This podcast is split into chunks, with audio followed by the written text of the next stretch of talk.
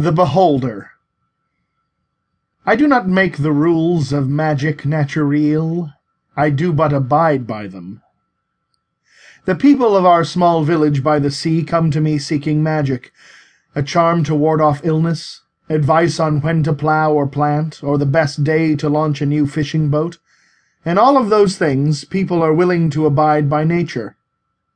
But in love they seek time and again to thwart nature, to give themselves beauty in another's eyes, or to force someone to love them.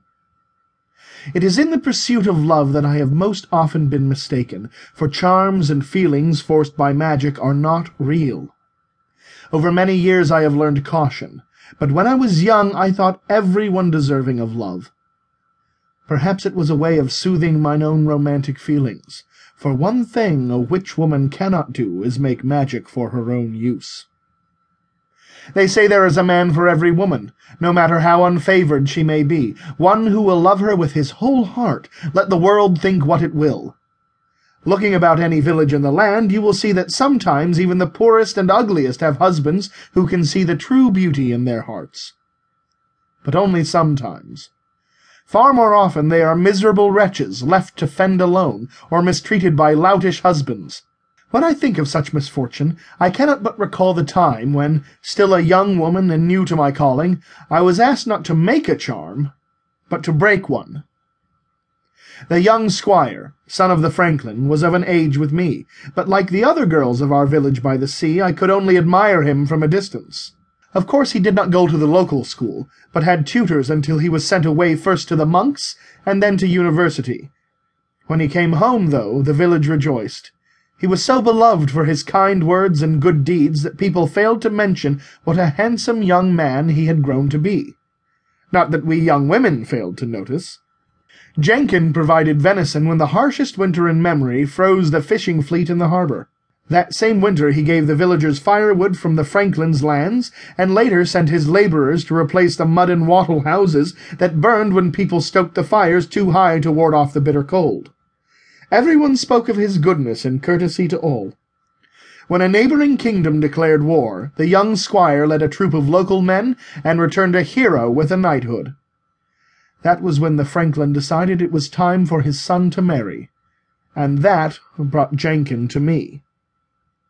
When he appeared at my door, I thought he came seeking further charms against the disease stalking our community, the plague which always follows when times of deprivation have made people weak.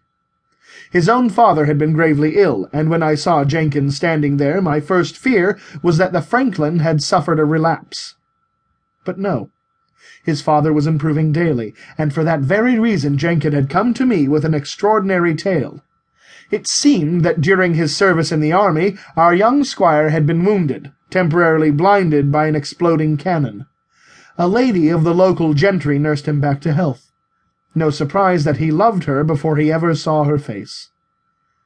I fell in love with her gentle, capable hands, he told me, and her voice, sweet and pure and intelligent. Intelligent?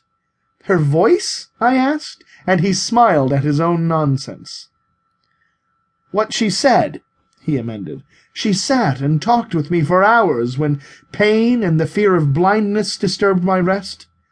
She is bright, charming, and I love her.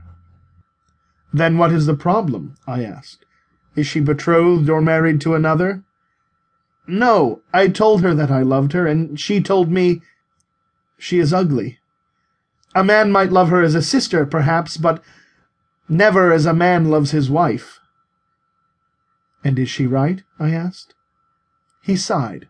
Then he replied, pain in his voice. Her ugliness is far beyond ill favour. I don't care, but my father will.